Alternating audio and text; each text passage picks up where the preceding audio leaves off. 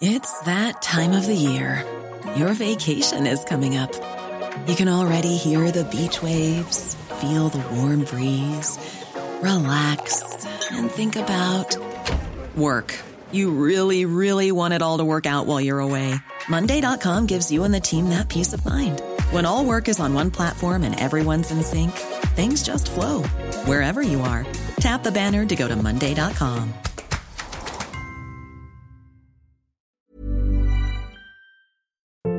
Bienvenue dans cette émission des 10 minutes de géopolitique où nous allons prendre un événement de la semaine pour euh, essayer de, l'analyser et de voir quelles leçons on peut en tirer. Et l'événement probablement le plus important de cette semaine, c'est bien évidemment la rencontre entre Vladimir Poutine et Xi Jinping à Moscou. Rencontre d'importance d'abord parce que cela scelle euh, une forme euh, d'alliance, une forme d'union entre la Russie et la Chine, qui était déjà effective depuis le début de l'invasion de l'Ukraine, mais qui désormais euh, devient réelle et qui est montrée aux yeux de tous.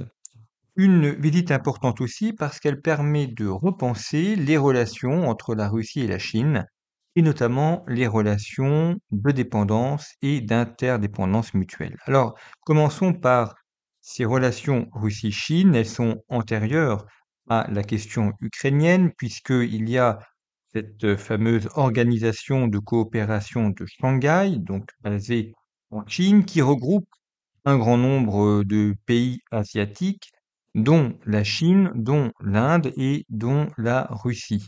Donc ce n'est pas la première fois qu'il y a des rencontres de ce genre, mais qu'il y a une volonté d'union ou d'alliance, mais cela avait commencé euh, avec l'OCS, même s'il est vrai que cette organisation de coopération de Shanghai n'a qu'une existence nominale et que dans les faits, elle n'aboutit à, pas grand-chose. Ça a été néanmoins une manière pour la Chine d'essayer d'imposer une forme de leadership sur l'ensemble de ces pays. Et c'est finalement l'ambiguïté fondamentale de cette rencontre à Moscou. S'agit-il d'une rencontre entre alliés ou s'agit-il d'une rencontre entre un vassal et un suzerain C'est la question qu'on peut se poser quand on regarde un petit peu les éléments. Il est vrai que la Chine a besoin de la Russie et a besoin surtout de ses hydrocarbures, de son gaz et de son pétrole, chose dont la Chine manque. Son sous-sol, pour l'instant du moins, n'a pas fourni la preuve de l'existence de pétrole et de gaz exploitables. Alors il est vrai que Pékin peut euh, acheter ce genre de choses à la Russie, mais cela crée, comme à chaque fois en économie, une double dépendance. C'est-à-dire que oui, la Chine est dépendante des hydrocarbures russe, mais la Russie est aussi dépendante de la vente de ces hydrocarbures à la Chine, surtout au moment où il y a un embargo économique avec les pays européens et où les pays asiatiques arrivent comme étant un débouché important.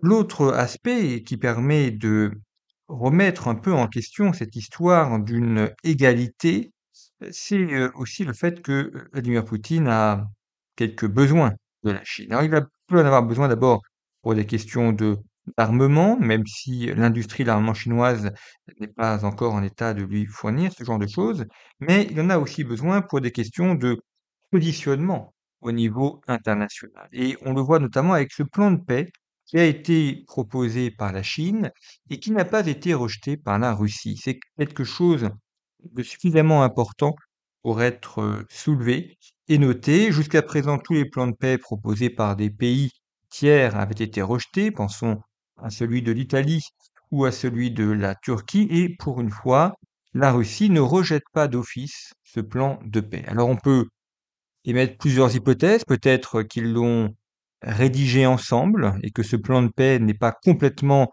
ou n'est pas à 100% chinois, mais qu'il a été un petit peu validé en amont par la Russie afin de paraître neutre mais acceptable par la Russie. Peut-être aussi qu'au bout d'un an de guerre, euh, la Russie cherche une porte de sortie et que ce plan de paix en est une. Il est vrai que le front avance très peu. Cela fait déjà plusieurs mois que Bakhmut est euh, à moitié occupé. Et puis, heu, peut-être aussi que, la Russie, aujourd'hui arrive dans une situation où la guerre devient largement pénible. Mais ce qui est intéressant, c'est de voir que la Chine, pour la première fois dans son histoire, et ça c'est un point qui est très important, pour la première fois dans son histoire, intervient directement dans un conflit qui se déroule en Europe, en proposant notamment une sortie de piste pour ce conflit. Normalement, ce sont les Européens qui proposent des plans de paix, qui proposent des sorties pour mettre un terme à des guerres qui ont lieu en Asie. Et bien là, pour la première fois, d'ailleurs pour la première fois dans l'histoire de l'Europe, une nation asiatique propose un plan de paix pour régler une question européenne. Ce qui veut donc dire que de ce fait, la Chine se place au cœur de l'Europe. On verra quel sera l'avenir de ce plan de paix. Pour l'instant, il a été euh, euh, accepté par la Russie. En tout cas, la Russie a accepté de le discuter. Il n'y a pas eu de réaction positive de la part de l'Ukraine ou bien des États-Unis. En tout cas, notons cette intrusion, cette venue de la Chine au cœur même de l'Europe. Ce qui permet également d'analyser l'aspect très paradoxal de cette guerre pour la Russie. Parce que on parle beaucoup d'un basculement du monde, d'un ba- d'un basculement vers l'Asie. Le fait que l'Europe mette en place un embargo avec les États-Unis repousse également la Russie au-delà des frontières de l'Europe. Le fait aussi que euh, y a eu une interdiction euh, de la littérature, une interdiction de certains écrivains, certains athlètes russes à repousser la Russie en dehors des limites de l'Europe. On pourrait donc croire que la Russie a définitivement basculé vers l'Asie. Rien n'est plus faux. Le fait même que Vladimir Poutine intervienne en Ukraine montre l'importance qu'il accorde à l'Ukraine et l'importance qu'il accorde à l'Europe. Après tout, il aurait très bien pu y avoir d'autres politiques possibles. Vladimir Poutine aurait très bien pu acter la rupture avec les Européens, le basculement vers l'Asie, comme euh, sont en train de le faire les États-Unis, et se dire qu'il valait peut-être mieux investir dans le port de Vladivostok, investir dans l'amélioration des relations commerciale entre la Russie et la Chine, plutôt que de mettre beaucoup d'argent dans un conflit à l'issue toujours périlleux. Cela aurait pu être un choix à la fois stratégique et, budgétaire. Eh bien, Poutine n'a pas suivi ce choix, il a fait un peu l'inverse, en investissant massivement en Europe via cette guerre qui est conduite en Ukraine. On voit donc que on a beau parler d'une coupure entre la Russie et l'Europe, on a beau parler d'un basculement de la Russie vers l'Asie, l'existence même de cette guerre montre à quel point la Russie souhaite jouer un rôle en Europe et souhaite intervenir en Europe, et donc que l'Europe n'est pas encore un terrain perdu ni un terrain abandonné par les Russes.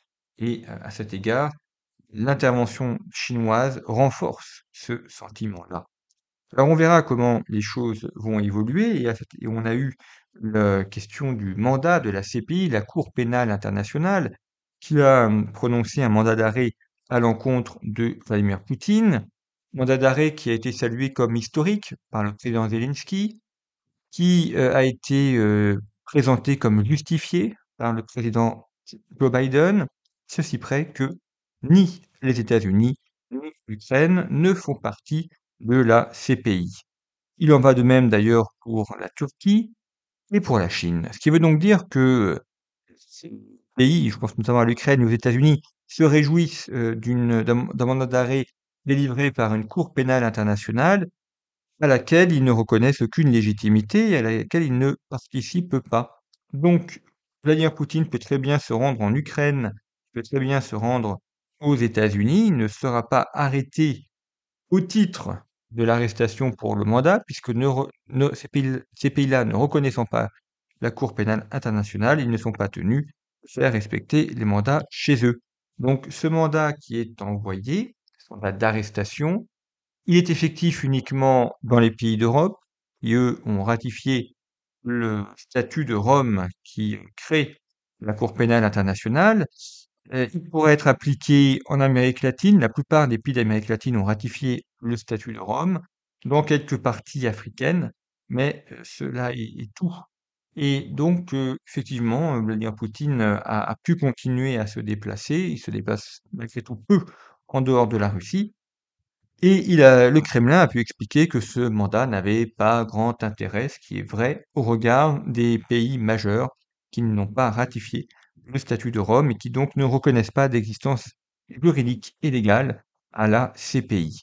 Ce qui permet, à travers cet exemple, de nous montrer qu'il faut savoir aller parfois un petit peu au-delà des discours politiques. Oui, il y a le discours de euh, Zelensky et de Joe Biden, mais quand on étudie en détail, eh bien, on se rend compte que les pays qu'ils représentent ne font pas partie de la CPI. Donc, euh, leurs propos sont un petit peu des propos lancés au vent sans réelle utilité. C'est un petit peu le rôle de la géopolitique que d'essayer de dissiper le les nuages, dissiper le brouillard pour avoir une vision plus claire des choses, comme euh, notamment cette question de la, des rapports complexes entre la Russie et la Chine et certaines formes de vassalisation de la Russie à la Chine.